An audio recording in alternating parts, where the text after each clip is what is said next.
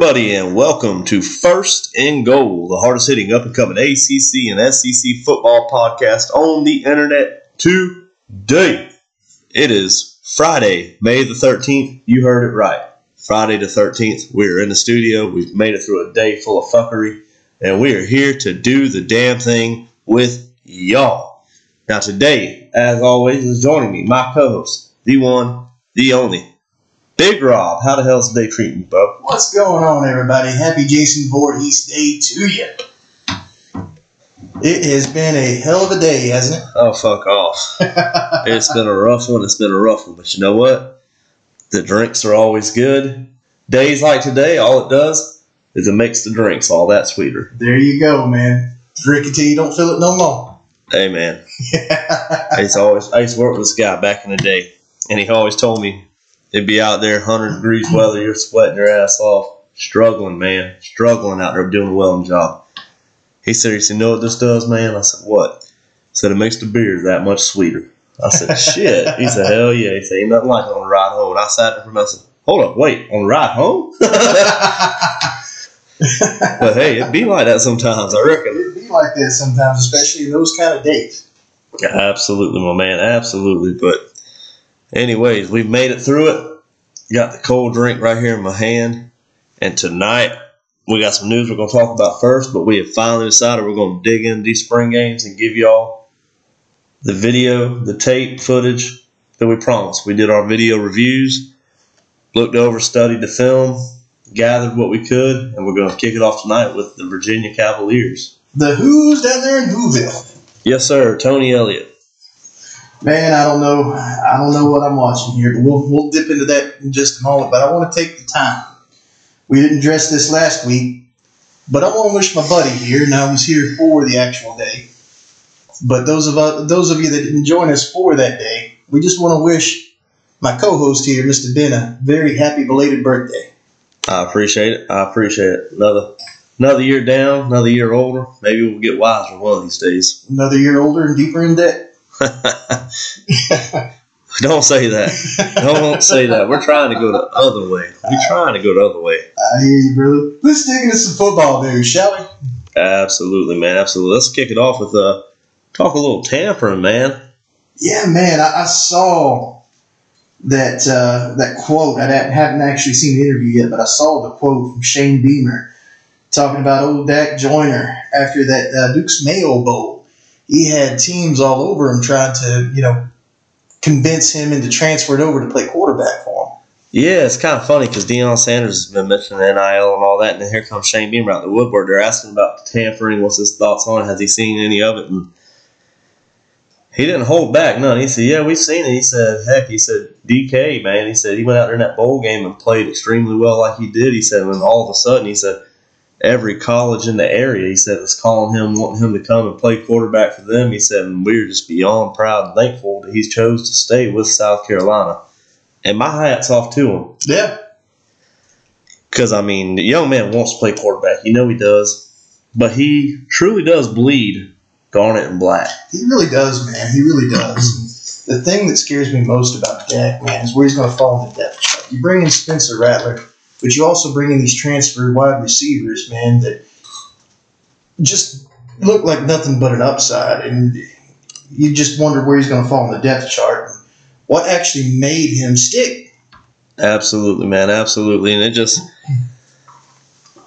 I gotta tell you, man, they don't they don't make them like that anymore. In a day of where the transfer portal has become free agency, I mean, every time you turn around, you see all these guys transferring. I mean, looking for opportunities, and then you got this one young man who finally feels like he got his shot at what he originally came to school for. Mm-hmm. Don't get me wrong, South Carolina found ways to get him on the field as a receiver and whatnot, but he What the hell? but sorry about that. little technical difficulties, ladies and gentlemen. Our apologies. It's happened sometimes. It happens, damn it. But um, anyways, he- they found ways to get him onto the field throughout the years of receiver, and done the past couple years. Found ways to get the ball in his hands, but he finally was given really that shot where they said, "You know what? Here's the keys to the car. You drive it." Yep. And I mean, he really took advantage of that opportunity back then. I mean, he showed up, showed out, and has all these opportunities, all these offers from other schools. And you know Spencer Rattler's coming, so you know he's, you know who the starter's going to be. Yeah, yeah. You already know who the starters are going to be as far as the quarterback goes. The only question is, you know, who's going to be that number two, and if if they're really going to have a package for DK, like they were talking about, to be able to come in and play some quarterback. I, sorry, I didn't cut you off. I feel like um, with him coming in there, or excuse me, with him being there, with all these other schools coming in throwing out offers, and him choosing to stay there, and you look at all these receivers they've had come in. I feel like there's almost a guarantee we're going to be seeing him at quarterback this year with some packages. I would. I really hope so. I really hope so. I mean, don't get me wrong. Spencer, I think is going to be a hell of a quarterback, man. But what a one-two combination that would be. I mean, both are real mobile, but I, th- I believe DK is a little bit quicker.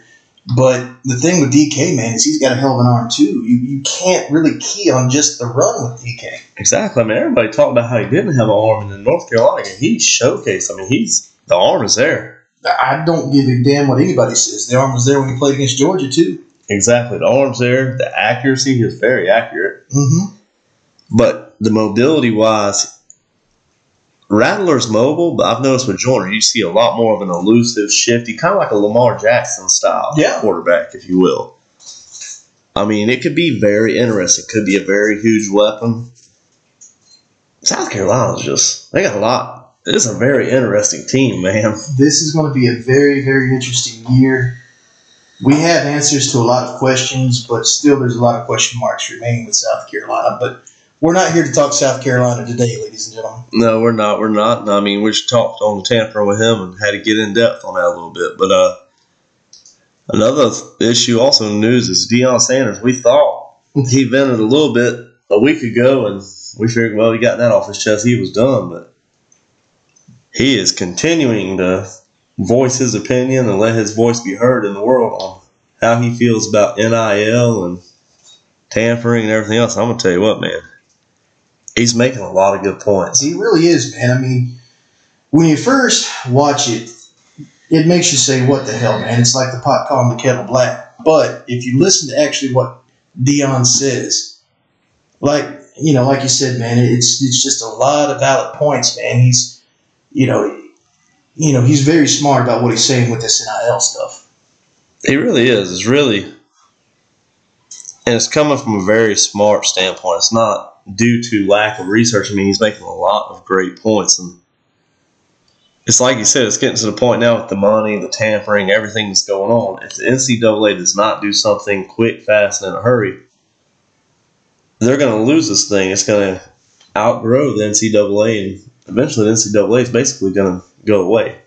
Well, it's going to be a more of a semi-professional football league. That's what I was just about to say, man. It is trending more towards semi-pro football than what it is collegiate. I mean, why the hell are you going to stay and get a damn scholarship whenever you're making tens of thousands of dollars, millions of dollars, just to stay for two or three years and then go on to the NFL to make more money? I'm about to say, I mean, you got hundreds of thousands of dollars in your pocket in college. Hell, there's even some kids that may be making more money in college than what they would be their rookie season due to the rookie contracts. Well, you notice these uh this year in the draft, the rookie contracts were enormous. Yeah. It's causing the NFL to go outside also. My thing is, how the hell, where the hell's all this money coming from? I mean, Well, I mean, it's it's like Sports Illustrated had a little article on it last week. I've read a little bit on it, but you've got these billionaires that are coming out of the woodwork that were, you know, let's be real, they were probably slipping money to the kids up underneath the table before in the McDonald's bags and whatnot. But now that it's all legal, they can pay these kids to do one interview, pay them two million dollars just to do one interview, and they're set. oh yeah, And then you've got programs like South Carolina, just for example, that have you know foundations set up where people are actually donating money into the foundation that's paying the kids. So I mean, it's they've got it really set up smart wise as far as how to get around paying the kids, but there's going to have to be some sort of policing out there for it. There really going to have to be. There really is, and I mean, we keep beating on the drum talking about, but I mean, the behavior issues are going to get worse and worse. I'm just waiting. I mean, you're going to have players making more money than coaches. Yeah. I mean, there already is a few Yeah. making more money than coaches. And how the hell are you going to get a kid to respect you and listen to you when he's making more money than you are? Yeah. I mean, I mean, I mean, look at some of the NFL coaches that have come and gone. Urban Meyer, for example. He had he's a good college coach because he doesn't have to compete with the billionaire snot nosed brat that would be in the NFL. But now that day's coming to the end. yeah, it's, it's going to be interesting, and I kind of wonder. I feel like we've seen a little bit of it last year, and it's going to get worse and worse this year. I mean, you already seen the issues in Georgia, you've seen the issues in Georgia, Florida. Mm-hmm. Bryce Young's not looking near as good as he was. And you know something's going to pop off in Miami. Just give it a minute. Yeah, my I hate I hate to say it. I like Miami. Miami's a bit of a time bomb, but that kind of I mean, South nothing Beach. against the Miami program, but South Beach. That's all you got to say. Two words: South Beach. Absolutely, brother. Absolutely. But enough with all that. I'm gonna take me a swig of this drink, and uh, why don't we get just go ahead and jump on in and discuss this Virginia Cavalier team, eh, brother? Yes, sir. Let's talk a little Virginia Cavaliers. Cheers up. All right, all right, all right. First thing I want to discuss above anything else with this Virginia football program in the spring game the atmosphere at Virginia. Hold on, hold on, hold on. Before we, before we discuss that, we gotta mention they have a new head coach in town. Yep, yep, yep, yep. New head coach, Tony Elliott, comes in. Fucking hell. Yep. Tony Elliott comes in his first game as a head coach. He was excited. He was excited. But before we even get into to talking about that in the beginning, the atmosphere around the game, the people that came and saw, man, what was your take on that? I don't know. I mean, there was a lot of on-field activity going on to start with, and it looked really good and really exciting. At first, I said, "Man, not bad. Looking a little sparky here, a little chippy. Everybody's ready, pumped up, ready for some football." And then it's like as soon as kickoff, you get the fans in the stands, and first of all, the stadium to me did not look. It looked like it had a very small crowd on hand to me. Not trying, not trying to knock nobody. I'm not degrading it. None. I'm saying I was a little concerned with the crowd when you look at, say, Virginia Tech's crowd they had down the road. You look at Georgia's crowd. You look at Florida's crowd. Um, hell, Wake Forest. Mm-hmm. You look at the crowds of some of these different games, man, and it just it didn't fill the stadium like I would have hoped. To me, the atmosphere at Virginia just did not say to me that the fans as a whole are bought in. Well, I mean, you had a very successful coach who left, and I mean, the simple truth is, it's kind of like a bad breakup. I mean, he left them at the altar, if you will. Yeah. Been making a lot of progress. Team's been coming on strong, and then he just he dipped down. I mean, it's for personal reasons. We understand that completely. I respect the man, Yeah. But it's hard. It's a it's a tough pill to swallow losing a great coach like that, and then you have another one come in, and you're sitting there saying, "We didn't ask for this." Mm-mm. And I feel like that's a little bit of a vibe the fan base has as a whole. Well, we didn't ask for this. As a fan base, man, it just seemed to me like they're hopeful. You know, they have every right to be hopeful. But there's a difference between going, you know, winning only one or two games and then having another coach come in as to winning five or six games, getting bowl eligible, and then the coach leaving. So at this point, it's like the fans don't really know why. They don't know what to expect. It's like you know they were they were real high once Bronco was there last year. and Now that he's left, it's almost like it's a it's a little bit of a deflation. deflation, a hangover sort of thing. Yeah, I can see that. And I mean, it might take a little time, which I will give Tony Elliott credit there. I mean, he was very upbeat, he was energetic, so that's a little refreshing to see in a way.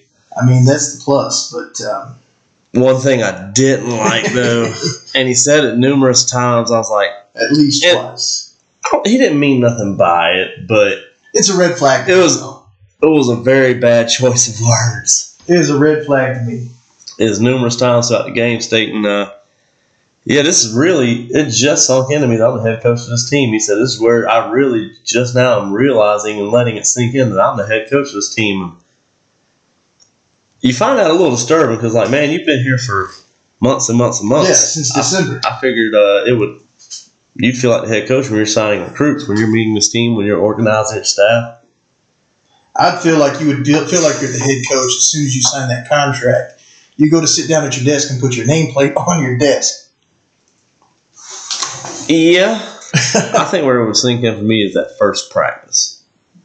When you're signing recruits, well, okay, you're doing recruiting, but when you walk out on the field that first practice, and that is, you are the general. That is, your, those are your troops. You are preparing them for battle. You are training them, Mhm. getting the best of the best out of them. They have to answer to you. Every coach has to answer to you. Yeah. But then again, I mean, I mean, I can almost understand what he's saying as far as being hyped up for the spring game alone. But like you said, man, just a poor choice of words there. It, it, it kind of raised a red flag for me. And It was, it was a little worrisome for me, but also, he also said something else in the opening interview that was a little bit of a flag to me, talking about a chance to show the new Virginia. What was wrong with the old Virginia? Yeah, that's something. Also, I was going to get into that talking about the players, the difference in the first half and second half, and his whole slogan is some schools do need a culture rebuilt. We're talking about yeah, we're going to come here and we're going to fix this culture and we're going to show everybody the new Virginia and we're going to drill this culture in these players' heads and get everybody bought into this new culture, just going on and on and on. Talking about we're going to show everybody the new Virginia and the the winning Virginia, and I'm like, y'all been winning. Yeah. What what what's new? Y'all been y'all have progressed very well the last several years.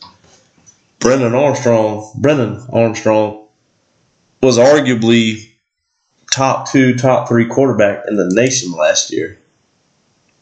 Set records last year. Mm-hmm. The NFL Hall of Famer set. Yeah. I mean,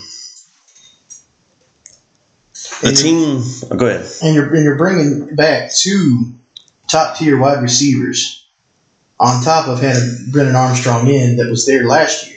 So, what about this? Tell me more about this new Virginia, you know?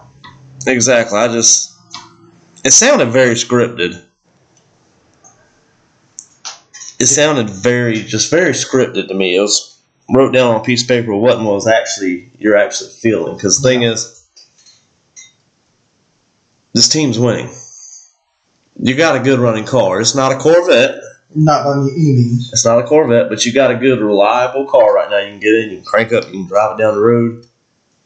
Yeah, You you, gotta- got you you got gotta- your Honda Civic. No, no, we ain't saying a Honda Civic. This thing, this thing's better than a Honda Civic. We'll go with the um. Hmm.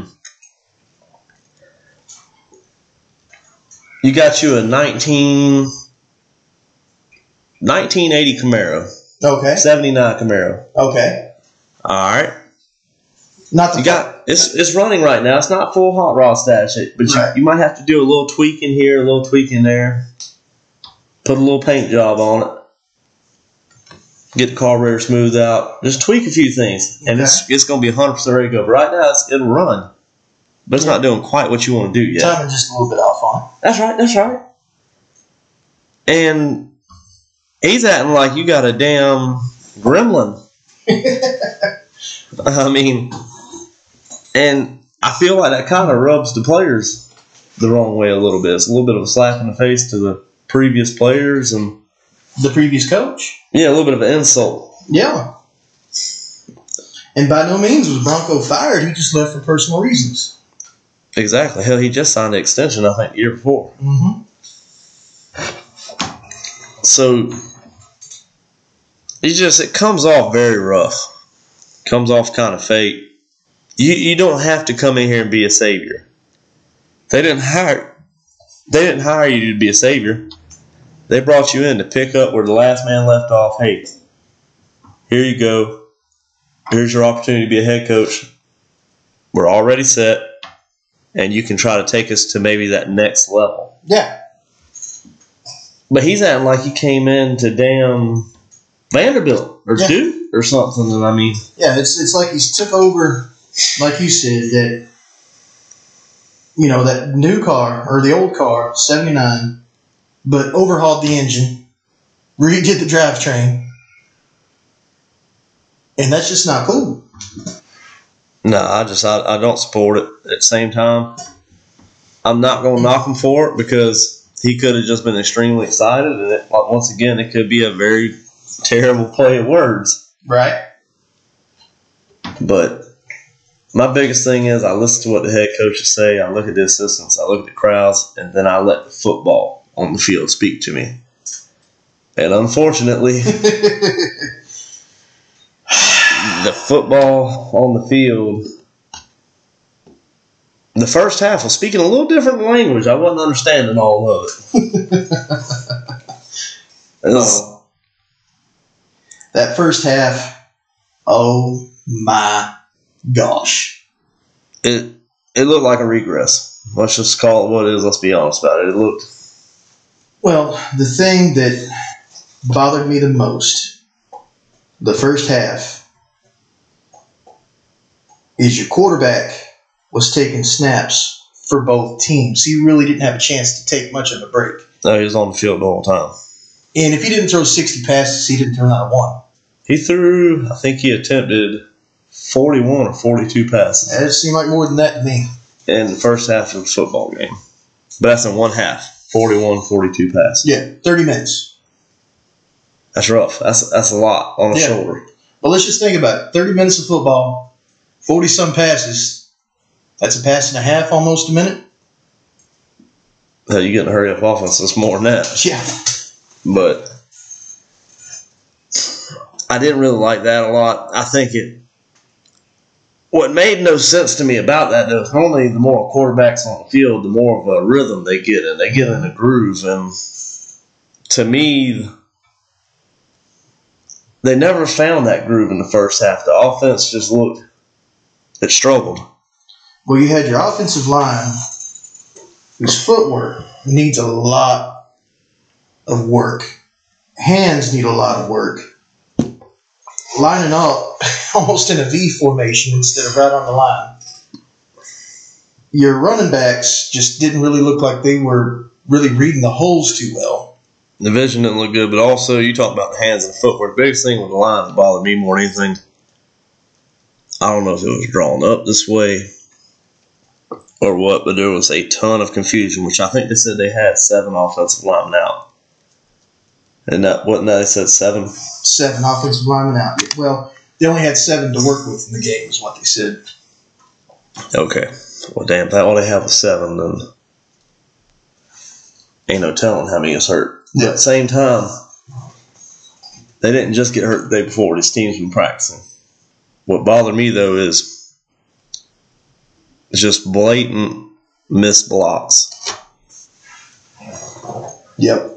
You got your backside guard pulling. You got a middle linebacker straight up blitzing through that gap, crosses the face of the guard, and the guard runs around him and continues on his way to the defensive end. Linebacker just flies through, takes out the running back.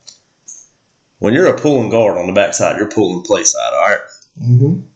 When you get to that gap that they're trapping, that man crosses your face. If that linebacker's coming through there blitzing, you got to pick that man up. And that's not nothing complicated. I mean, that's you're taught that from a very young age. Basics, man. Basics. That's what they're teaching you in middle school ball. And I mean, there's combo blocks where the guard and tackle are going. The tackle should shake off to the play side linebacker, and pick him up. You got your guard pulling from the backside. Mm-hmm. There's times where the guard picked up the block, and then the tackle gets off the block on the guard and just runs straight past one linebacker and goes to the backside. Yeah. Leaves Now that that wasn't even a chip. He he just Basically, he runs from the line, goes to the backside Well, linebacker. they, they, they combo now. And when I say combo, all right, he's going off to the outside shoulder of the defensive tackle. Guard's going head up. He's going to the outside shoulder off defensive tackle. And they're supposed to go back, and he's supposed to peel off to the play side backer. Mhm. Then when your backside guard pulls through on the defensive end, there's your hole. Mhm. You got a wall of butts. Yeah. is what we like to call it, a wall of butts Yep. to run off of. You do it right, you got a good six, seven yard play. Normally, it's going to leave you with a safety, or you might have an outside backer, but normally your outside backer is so far out in the play that he's going to have a hard time biting back inside, especially with that defensive end getting picked up by the guard. Yeah. And the sea of bodies, it's it's really hard for him to you know get around that sea of bodies. That's right. I mean, they're about four or five yards down the field. well, that and they were going off of a dang five wide receiver set. Mhm. All right, when you got five wide receivers, your outside backer is going to be split out on Mhm. receiver. He's so far out, it's going to be hard for him to get to that play. If you do this blocking for right, this blocking scheme right, you have a good play every time. Right. But if you combo off and you go to the backside backer, you leave play side backer right there in in the gap. The guard doesn't pick him up. That's a linebacker's dream. He's going to eat that up Oh yeah. Okay. all day long, every day. And I mean, those linebackers had a field day that first half. They really did. Another issue with the offensive line. I can't. I just want to beat my head on this damn table talking about it because this drives. This will drive me insane more than anything. Watching any player doing this, it drives me insane as offensive lineman. One thing you don't ever do, especially in the college level, since when do you fire off the ball and stand straight up? Yeah. The low man always wins. That is, once again, that's basics. That's that's taught to you in pee wee ball. Low man always wins every time. And O line was just standing straight up, trying to chest bump. And I mean, D line's firing off low, and they were beating them. Offensive line, I'm not going to keep going to death. I'm just going to put it like this. Offensive line, you got your ass handed to you. You got your ass kicked. You really did. That was not a battle in the trenches, ladies and gentlemen. That was an ass kicking. Yep. That's the only way to put it. Yep. Now, not the whole first half was, I mean, the majority of it really was an eyesore, but there was a couple of bright spots in there too. There were some. There were a few. Brennan Armstrong did make some throws, had some bad throws, but he also made a few throws where you said, okay, there's there's that future All American right there. There's that great quarterback right there. And I'm telling you what, watch out for Grant Misch, your tight end out there. He is going to be a weapon and a half. Oh, absolutely. He looked really good out there. It's kind of a, gave me a Rob Gronkowski kind of vibe. The way he's built, the way he moves, very similar. Hayden Hurst sort of vibe to me. The way he's built, though, built very similar to a Gronkowski to Yeah. me. Had that speed, more speed like a Gronkowski did with Hurst. Mm-hmm. Hurst had a little bit of speed, but he was more so muscle, Yeah. strength. Yeah. But But I'm telling you, man, he, he was a, a bad man out there. And I never got his name, but his number was 44. another tight end. The other tight end, man, he he was doing he was doing work out there too. There was one play where he almost hurdled the man. Yeah, he's got to be careful of that because you can almost hurdle him, I'll tell you what, you can almost get your neck broke doing that too. But um, it's just this. I seen those bright spots. I noticed they also did fairly well in the blocking game, so I like that. Um, your running back number nine. I did not get his name. He showed great potential as a power back. Did pretty good as a blocking back, but he really, really struggled with reading holes. So that kind of bugged me a little bit. He's got potential. I think he'd be a great short yardage situation back, great goal line back. But to me, mostly, the very end of the second quarter, they marched down the field, started moving the ball a little bit. But the cap off this whole second half or the first half, second quarter. Cap it off. What really pissed me off more than anything though is you're in a spring game. Right. A spring game is all about improvement. It's about getting as many reps as we can. We got to get better. We got to fix our issues. Doing as much as you can. Practice makes perfect. Right. How the hell in the spring game are you going to take a snap and just run the clock off, go to halftime? Right, right. I mean, you would think that you'd want to try to get as many yards as you can, throw a bomb down the field, just something to show, you know, your two minute play to try to score. Say you're down. At that point in time, I think Watt was down three, three to nothing, maybe ten to nothing at that point. I think it was 10 to nothing. But you know, at the same time, man, you you got to try to get the ball down the field in that sort of situation. In my personal opinion. It just it comes off to me like a team that feels like it's been beat by itself pretty much. Like, okay, we've we've screwed up enough. Let's go to halftime. We got to regroup. Yeah, absolutely, man.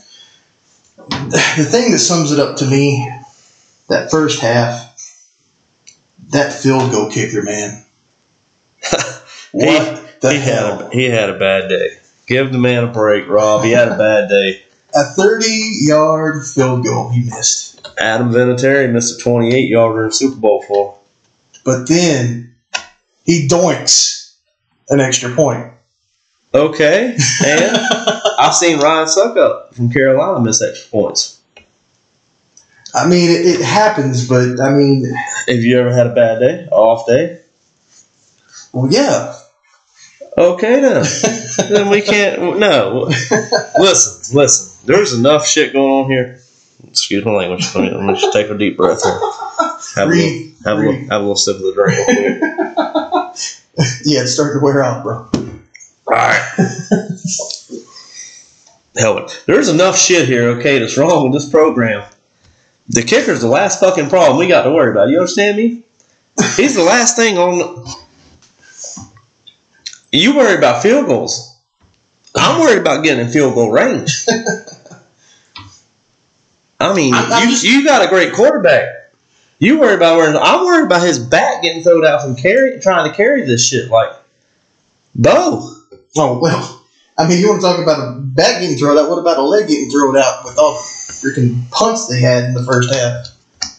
It, the first half was just, ooh, I'm telling y'all, it was rough. But, but, I'm gonna take a deep breath.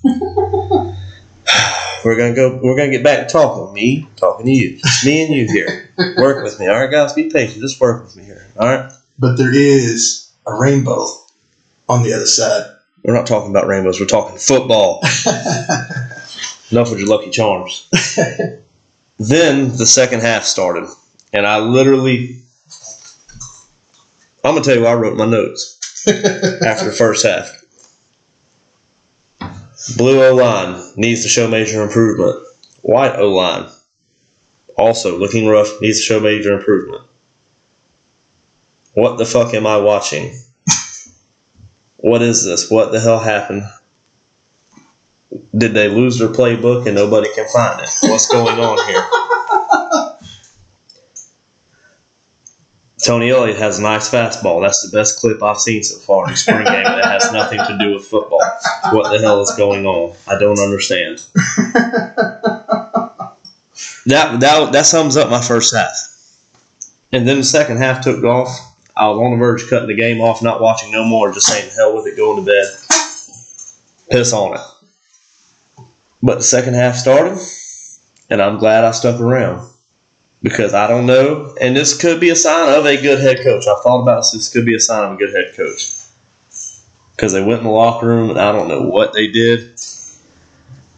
The backup quarterbacks came on the field to give Armstrong a rest because he played the whole first half, so he's out second half. But they brought out a running back named Perris Jones, number two. And I don't know what happened, but the offensive line started blocking. And you got Des Kitchings on that staff. If anybody can get the best out of a running back, it's Des Kitchings. And I'll tell you right now, Perris Jones and Des Kitchings is going to be good friends. They're going to be real good friends. Real, real good friends. Because Virginia, you got yourself a hell of a running back. You really do, man. You really do. I mean, that freaking run, first play of the second half for what was it? 75 yards. 75 yards. Oh, That was impressive, but how many other ones did he break? 20 yards here, 15 yards there, another 15 yards, another 30 yards. I mean, then he got hit at the line and drug out three or four yards when the other backs couldn't. exactly. I mean, he got stacked at the line of scrimmage, and then all of a sudden you see him fly through the pile out the other side for a six yard gain. I mean, there's something very special about Perris Jones. I'm telling you right now, the way that team played in the second half compared to the first half, bravo. Absolutely, man. And I wrote down the stat. At 8.06 in the third quarter, Perris Jones had five carries for 102 yards. So we were seven minutes Yep. into the quarter. I mean, that's damn impressive. Hey, And you can say, well, it was different offenses or something like that. But they brought the other running backs in. And they still kept the other two running backs in rotation. Neither one of them could do anything. No. It was the same struggle, the same struggle for yards, just barely doing anything. And every time Perris Jones came on the field, it was like a lightning bolt struck. I mean, Yeah. just the whole team would become electrified. And it was like a whole different team when he was out there. Absolutely, man. And oh, go ahead. I'm sorry. No, you good. You good. I was just about to say they just looked like they had just a fire lit in them for the time that he was out there. They just looked like he, it was just a totally different team. But when they got the older guys in there, it just looked like they were flat. That's right. And I mean, I wonder if that's a little bit of okay. You got your third and fourth year guys there. They done been with Mendenhall so long. Mm-hmm. that they got that established them. They got some rough feelings. They're still wanting to do it the Bronco way instead of the Tony Elliott way, maybe. Mm-hmm. I don't know what it is, but I noticed something also in the first half. Brennan Armstrong struggled a little bit in the passing game in the first half, but he had no rushing attack whatsoever, which makes it hard. That's part of what killed Virginia last year is they struggled with the rushing game. Mm-hmm. First half had the issue again.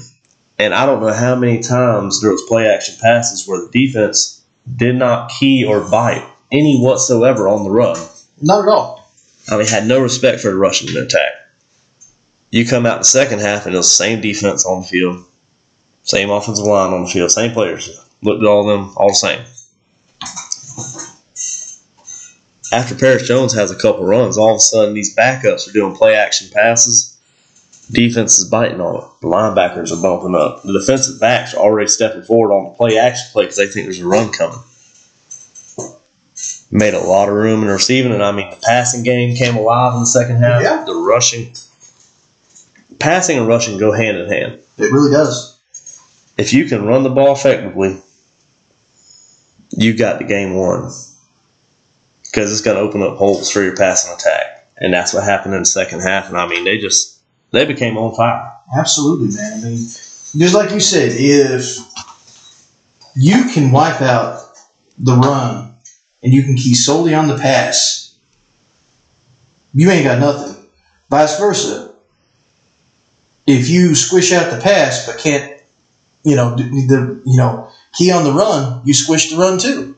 That's right. You can't move the ball. That's exactly right. So I mean, I would have loved to have seen Perris Jones out on Brennan Armstrong was on field. Yes, sir. I would have loved to have seen that. I think it would have made a whole different story in that first half. You got to have the right players and the right combos. Yep. And I'm telling you right now, number two for Virginia, you have something very special. Absolutely, absolutely, man. He's he's gonna be he's gonna make a big name for himself. I think. Absolutely. He gets on the field this year, he'll be breakout. And if I was a betting man, I'd say you're looking at your potential number one running back coming into the fall. If not, there's something wrong. I agree. So, as much as I gave Virginia hell and I gave Tony Elliott hell for the first half, I have to also commend you Mm-hmm. and congratulate you for the way you turned it around and your team performed, and all the players. Congratulate all them Absolutely. for how they performed in the second half. Because I mean, the first half, I was, I said, man, this is going to be a bottom feeder of Yeah. the ACC this year. This is going to be awful. Absolutely. This is going to be horrendous.